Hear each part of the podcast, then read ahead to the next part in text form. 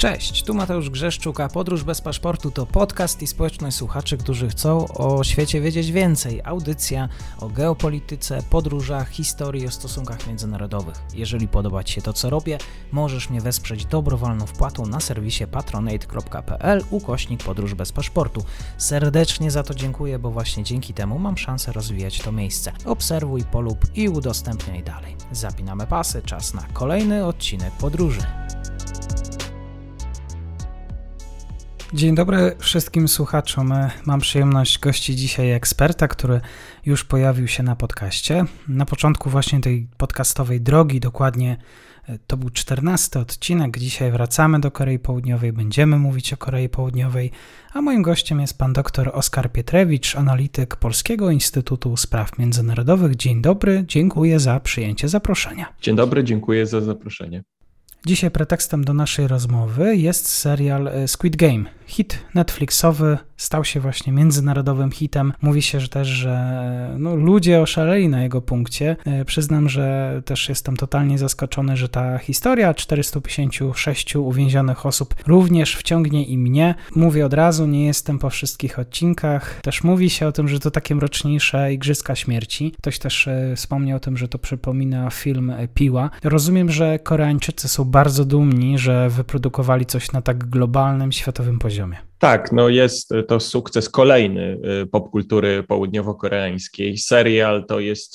Seriale w ogóle to jest coś, co od dawna jest znakiem rozpoznawalnym Korei Południowej. Natomiast wydaje mi się, że seriale nie uderzały w te tony, w jakie uderzył Squid Game, bo właśnie to, co pan powiedział, jest ten element skojarzenia z tworami kultury z innych obszarów kulturowych, tak? Bo mamy od razu skojarzenia, że to nam przypomina jakieś filmy z naszego kręgu kulturowego. Ja bym dodał jeszcze film japoński, który też się może nasuwać, może część z słuchaczy oglądała film już przed chyba około 20 lat, Battle Royale, czyli film dość szalony, japoński, ukazujący historię młodych ludzi, którzy zostają porwani i trafiają na wyspę i biorą udział właśnie w takiej szalonej grze o życie i śmierć, tak? Więc to jest, stawka jest najwyższa, jest tam dość taki makabryczny humor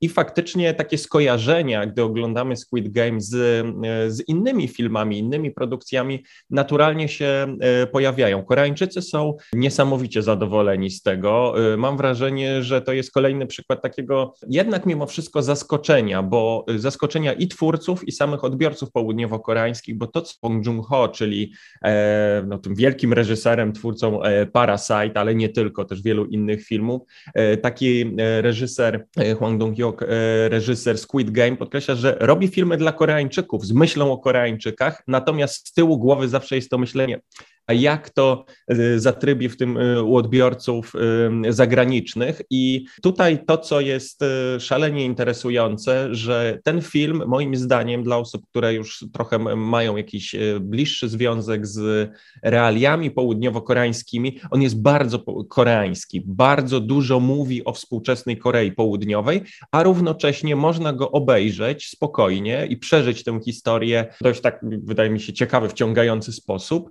nawet jeśli się nie zna tych realiów południowo-koreańskich, bo to jest przede wszystkim rozrywka, nie oszukujmy się, to nie jest wielki traktat filozoficzny Squid Game, nie, to jest film, serial dużo mniej ambitny niż na przykład Parasite, który jest już właśnie czymś, co łączy i rozrywkę, ale ma też bardzo taki mocny wydźwięk dramaturgiczny, czy wręcz filozoficzny, czy wręcz taki podnoszący kwestie społeczne w ujęciu nie tylko koreańskim, ale globalnym, ale w Squid Game też mamy bardzo dużo tych elementów właśnie społecznych. To pokazuje, że nawet w czymś, co jest czystą rozrywką, co jest dynamiczne, zachwycające formą, zadziwiające, porywające, można też wprzęgnąć wątki bardzo ważne, dotyczące codzienności, kraju, w którym dzieje się historia. I tutaj wydaje mi się, że dużo można się dowiedzieć. Oczywiście przez to krzywe zwierciadło, jakim jest ta rozgrywka szalona w Squid Game, dużo można się dowiedzieć o współczesnej Korei Południowej. Mhm. Tak jak w Parasite, to jest taki kolejny film, który mówi o jakimś ryzyku społecznym, o długach, o nierównościach, też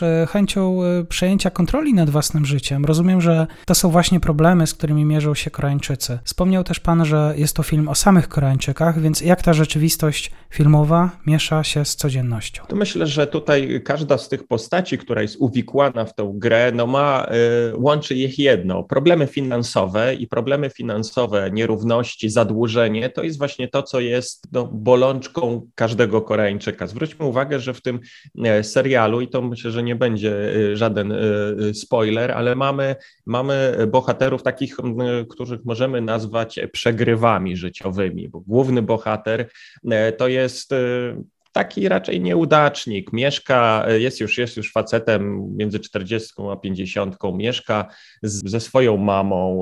Właściwie czego się nie dotknie, to raczej się jemu nie udaje. Jest tutaj tylko takie są przebitki, że jest zwolniony z jakiegoś molocha, jakiejś fabryki. Później stara się uruchomić jakiś własny biznes. Ma niepoukładane życie rodzinne. Generalnie nie sympatyzujemy z nim. No i kolejni bohaterowie to też są osoby, z którymi trudno sympatyzować ze względu na to, że że znaleźli się w złej sytuacji materialnej. To był efekt chciwości, tak jak jeden z bohaterów, przypisany jest jemu numer 218, to jest osoba wykształcona, wydaje się taki człowiek z elit, człowiek po jednym z najlepszych uniwersytecie w Korei Południowej, ale właśnie facet, który niesamowicie się zapożyczył, właśnie jest w takiej sytuacji, że uznaje, że trudno, zagram w grze, w której mogę zginąć, ale szansą jest to, że zdobędę ogromne pieniądze. To jest dotknięcie tego problemu materialnego i to może jest coś, co odróżnia filmy tak właśnie jak Igrzyska Śmierci, czy też na przykład wspomniany przeze mnie Battle Royale, gdzie się pojawiało takie bohaterowie pojawiali się w tej historii, ale trudno było wytłumaczyć z jakiego powodu. Tutaj w przypadku Squid Game jest to, że gracze nie są gdzieś tam rzuceni w wir tej gry, tylko oni świadomie decydują się na tę grę z powodów materialnych i bardzo dużo tutaj jest postaci, które znamionują poważne bolączki społeczne w Korei Południowej, bo to są, między innymi mamy parę świetnych naprawdę ról kobiecych. Kobiety są tu bardzo zróżnicowane.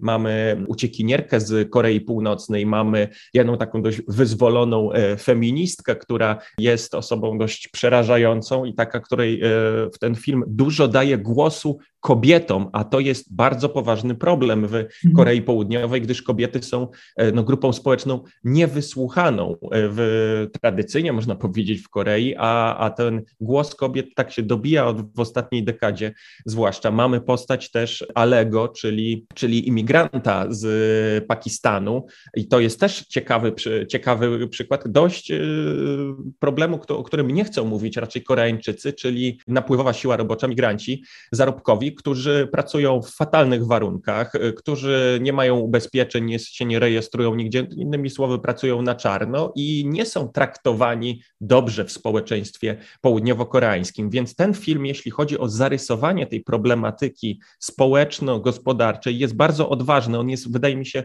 to jest uderzenie w podobne tony co Parasite, to znaczy pokazuje społeczeństwo południowo-koreańskie jako społeczeństwo pod wieloma względami patologiczne. To jest odwaga, na którą zdobywa się kolejny twórca południowo-koreański, że mówić o swoim kraju w sposób odważny, nie unikać pewnych problemów i też nie koloryzować. Tutaj jest ten podział oczywiście między tymi biednymi i bogatymi, bo że bogaci są tymi, którzy kontrolują grę, tak? Ale równocześnie bogaci, nie jest ten tak wyraźny podział, że bogaci są źli, a biedni są dobrzy. To nie jest ten podział. Tutaj wszyscy są jakby uczestnikami tej samej patologicznej sytuacji społecznej, w której są niewolnikami pieniądza i nie mogą się z tego wyrwać i to oczywiście też przekłada się na to, że są człowiek człowiekowi wilkiem w wersji południowo-koreańskiej. To myślę, że to jest taki ten wydźwięk tego filmu właśnie spowodowany tą sytuacją materialną. No właśnie, ja miałem takie skojarzenia z tym Funduszem Szczęścia, który powstał już chyba 8 lat temu. Miał on też pomóc Koreańczykom właśnie w spłacie długów, więc słowo teraz o nierównościach, czy kwestie długów, kwestie te właśnie społeczne, to są te, z którymi mierzą się na co dzień Koreańczycy. Pytanie też, czy są to ważne kwestie w trakcie kampanii wyborczych? Jak najbardziej. To jest w ogóle dylemat rozwojowy, bo Korea Południowa jest państwem, który jest takim państwem sukcesu dość radykalnej wersji kapitalizmu.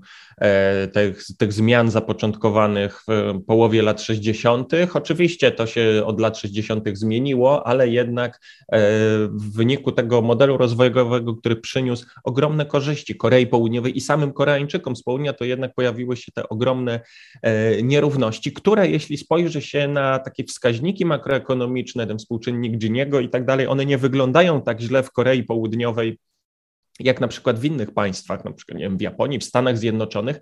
Natomiast problem nierówności jest po prostu powszechnie podnoszony w Korei Południowej. Jest to poczucie, że to społeczeństwo szalenie się podzieliło pod względem dochodowym. I w związku z tym jest to temat podejmowany właściwie przez każdego polityka. Nie ma możliwości, aby polityk tego nie podnosił i jesteśmy w momencie, gdy mamy chyba 150 dni, bo 9 marca 2022 roku odbędą się wybory prezydenckie w Korei Południowej, najważniejsze wybory, bo prezydent jest de facto szefem rządu w Korei Południowej. No i właśnie jesteśmy już w trakcie kampanii wyborczej i główny kandydat partii demokratycznej, Minju, rządzącej, jest właśnie oskarżany przez niektórych, że jest skrajnym populistą, gdyż tak dużo mówi o tych zadłużonych, biednych, tej słabszej części, tej słabszej, rozumiem, jako tej części społeczeństwa, która sobie nie radzi. I niektórzy wskazują, że to jest taki już trochę południowo-koreański socjalista, że troszkę chce ustalać dochód podstawowy i tak dalej, jakieś rozwiązania, których w Korei Południowej dotychczas nie było. Więc temat problemów materialnych i tych związanych z tym nierówności społecznych jest bieżącym tematem w dyskusji politycznej. To jest to, jak politycy odnoszą się do problemu nierówności, do sytuacji na rynku nieruchomości. To jest szalenie istotne, gdyż to w ostatnich paru latach jest absolutnie, jeśli taki wybralibyśmy jeden z problemów takich szczegółowych, to sytuacja na rynku nieruchomości, gigantyczny wzrost cen, które i tak były wysokie, nie tylko w Seulu, w innych miastach Korei Południowej też, to jest rzecz absolutnie podstawowa i jak w zależności od tego, jak odnoszą się do tego politycy, to zyskują lub tracą w sondażach. Więc to kwestie właśnie tych problemów społecznych, o których też jest trochę w Squid Game, to zdecyduje o tym, kto będzie kolejnym prezydentem Korei Południowej i kto będzie rządził w następnych latach, bo to jest po prostu najważniejsze. Nie polityka zagraniczna, nie stosunek do Korei Północnej, nie. Najważniejsze są problemy społeczno-dochodowe. To jeszcze powróćmy do drugiego wątku. Chodzi o walkę o równouprawnienie kobiet. Jak wygląda ten system prawny dotyczący właśnie zabezpieczenia praw kobiet i jak wygląda może w praktyce ta droga do równouprawnienia płci, dosłownie takie słowo opozycji zawodowej? Myślę, że tutaj jeśli byśmy patrzyli pod kątem prawnym, to na pierwszy rzut oka wygląda całkiem normalnie, tak? Problem pojawia się z wdrażaniem prawa w życie, ze zwyczajami, z pewną kulturą organizacyjną, bo to jest największy problem, że jednak tutaj praktyka bardzo brutalnie weryfikuje te teoretyczne założenia na rynku pracy, bo i tutaj Koreańczycy, tak jak zawsze każdy chce się chwalić tym, co najlepsze i pokazywać się z jak najlepszej strony, ale przyznają z bólem, że jeśli na przykład spojrzy się na statystyki OECD, to Koreańczycy są bodaj na niemal szarym końcu chyba wśród państw OECD, jeśli chodzi o różnice w płacach między kobietą a mężczyzną na tym samym stanowisku. Więc to jest bardzo taki wymowny przykład tego, że kobiety nie czują się dowartościowane. To jest obecność kobiet w przestrzeni publicznej. To znaczy mieliśmy oczywiście prezydent Korei Południowej, Park Jin-he, pierwsza kobieta na tak wysokim stanowisku w Korei Południowej, w takim właśnie męskim społeczeństwie. Ale kobieta, która skompromitowała się swoimi rządami, latami, siedzi w więzieniu i będzie jeszcze przez kilkadziesiąt lat siedzi prawdopodobnie do śmierci, więc to ona nie zrobiła dobrej reklamy, tak najogólniej mówiąc, kobietom w Korei Południowej, ale mamy problem nagłośnienia w ogóle spraw, które jeszcze naście lat temu były pomijane i to jest rzecz, która potrafi skompromitować polityków na wyższym szczeblu i właśnie jest związane z tym, że kobiety, głównie przez aktywistki, od tego się zaczęło. Akcja Me Too nie była tylko popularna na Zachodzie, ona z ogromnym zainteresowaniem spotkała się w społeczeństwie południowo-koreańskim i między innymi przez nagłaśnianie pewnych rzeczy, na które przymykano, to obrzydliwe dość zjawiska, przymykanie oka na przykład na molestowanie seksualne, a w zeszłym roku bodaj burmistrz Seulu popełnił samobójstwo z powodu tego, że jego sekretarka oskarżyła go o molestowanie seksualne i miała na tyle mocne papiery na poparcie swoich twierdzeń, że ten jegomość popełnił samobójstwo. Lat temu 15 to było nie do pomyślenia, bo to była rzecz, która raczej nie była podnoszona, że kobieta nie odważyłaby się takich tematów podnosić. W Squid Game też mamy nawiązanie do tego, że kobiety, że jest takie, może być takie bardzo przedmiotowe traktowanie kobiet jako obiektu pożądania seksualnego i tak dalej. Koreanki, wydaje mi się, wzięły sprawy w swoje ręce, zwłaszcza w tym przekazie na zewnątrz, że po prostu Koreanki nie obawiają się mówić o swoich problemach, coraz mniej obawiają się. Oczywiście to dotyczy przede wszystkim młodszego pokolenia, więc ma to taki wydźwięk z jednej strony podkreślania tego, że nie zarabiamy tyle, ile mężczyźni, to jest jeden aspekt.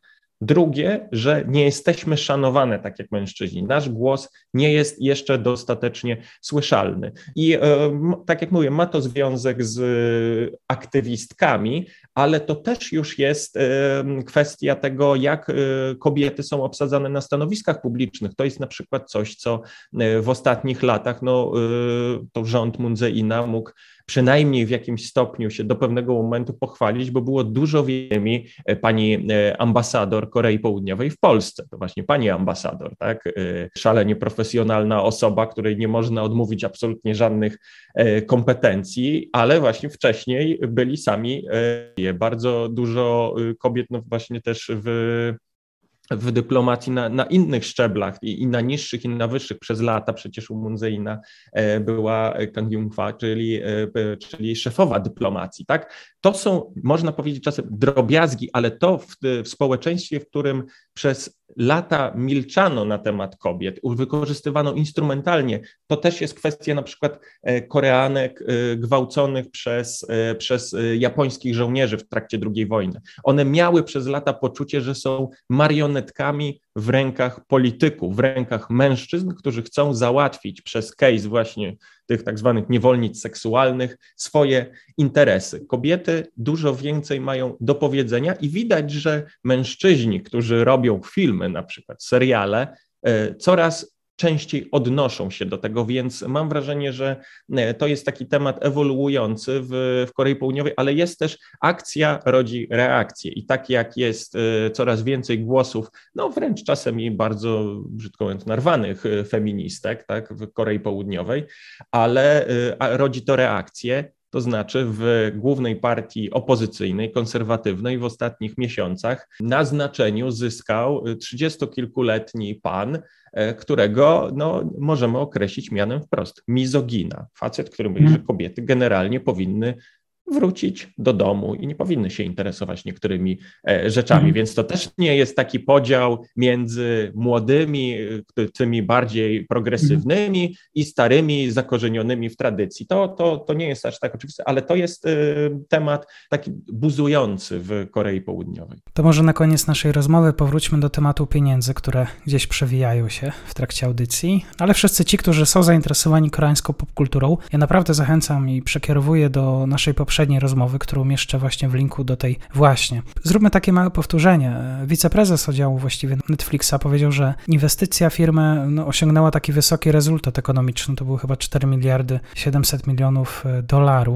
Czy mógłbym prosić pana o przypomnienie, jak właściwie wiele wart jest ten przemysł w Korei Południowej? No tak, tutaj oczywiście możemy mówić o uwzględnieniu różnych statystyk, tak, bo mamy wycenianie konkretnych branż, na przykład branży filmowej, branży gier komputerowych, więc mamy też przełożenie na liczbę turystów, tak? Bo to, że oglądamy na przykład jakiś film, serial, gramy w grę z danego kraju, mamy jakieś już skojarzenie z tym krajem, to niektórych skłania do tego, że chce się odwiedzić ten kraj. I tutaj ten skok chociażby mierzony w liczbie turystów, tak? Między 2009 a 2019 rokiem to było niemal 10 milionów więcej turystów się pojawiło w Korei Południowej i faktycznie, jeśli pomyślimy sobie w ostatnich dekadzie, no częściej słyszymy o dramach, częściej słyszymy o filmach południowo-koreańskich i tak dalej, o K-popie, ale na przykład zawody sportowe, to przecież jest już pewna tradycja Korei Południowej, że tam rozgrywają się te zawody i po prostu część ludzi też przyjeżdża i oczywiście zostawia pieniądze, więc tutaj z jednej strony mamy jakby w tym wymiarze to jest mierzalne, że po prostu jest wzrost zainteresowania.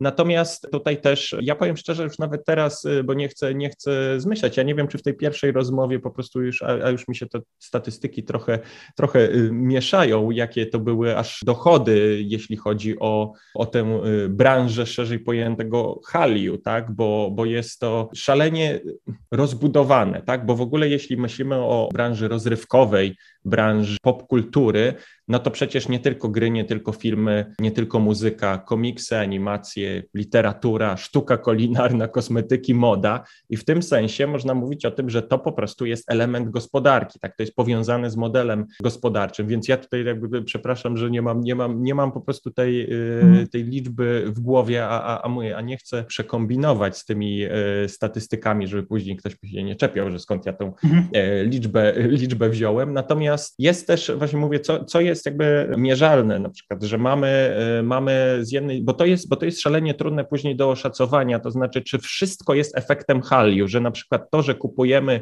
smartfona południowo-koreańskiego, czy to już możemy podpiąć pod to, że to jest efekt popkulturowy? No, mam wrażenie, że nie do końca, ale w niektórych badaniach tak to jest uwzględniane. Na pewno mamy połączenie tego w ogóle popkultury z przemysłami kreatywnymi, na pobudzenie kreatywności. Zdaje się, że w 2019-2020 roku to z pieniędzy publicznych na pobudzenie kreatywności przeznaczono około $1,5 miliarda, tak, w Korei Południowej, co pokazuje, że to jest, i to przez Ministerstwo Kultury, Sportu i Turystyki, w rozwój kultury inwestuje się tak jak w branżę gospodarczą, tak, to znaczy, że branża popkulturowa jest w stanie pociągnąć inne biznesy. I nie chodzi tylko o te wielkie molochy, czebole, ale też na przykład startupy, agencje promujące eksport popkultury i tak dalej. Więc mam wrażenie, że tutaj musimy brać pod uwagę to, że efekt popkulturowy przekłada się na inne, bardziej typowe branże, na przykład związane z elektroniką i nie tylko. Tak? Więc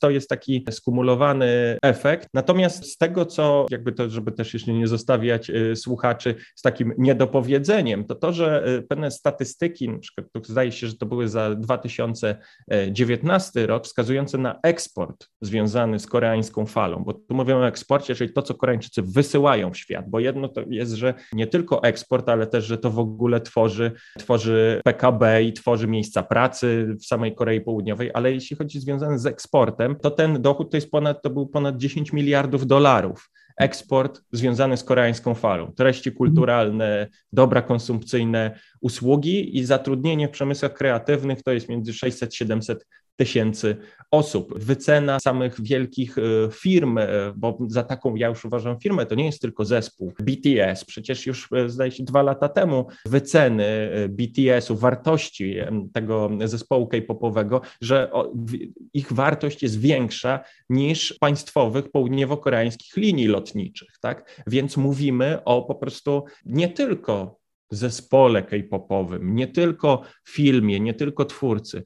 Oni są tak ogromnymi markami dla swojego kraju, że na nich się robi gigantyczne pieniądze i oni też mają przełożenie później na to, jaki jest wizerunek Korei Południowej. I to co teraz mamy ze Squid Game, to jest kolejny przykład tego, że ambicje Korei Południowej i zasięg wpływu południowo-koreańskiej popkultury jest absolutnie globalny i to jest ogromna zasługa Bong Joon-ho, czyli reżysera od Parasite, który wypromował i pokazał, że da się odnieść sukces w Stanach Zjednoczonych, bo jeśli się chce robić popkulturę na poziomie globalnym, trzeba zdobyć uznanie i krytyków, i widzów w Stanach Zjednoczonych i widać, że Amerykanie już, którzy podobno tradycyjnie niechętni są na przykład oglądaniu filmów z napisami, już to przemogli w sobie, więc mam wrażenie, że mamy wejście, no to nawet już nie jest wejście, to jest ugruntowywanie swojej i wzmacnianie pozycji Korei Południowej na globalnym rynku popkulturowym i po Squid Game widzimy, że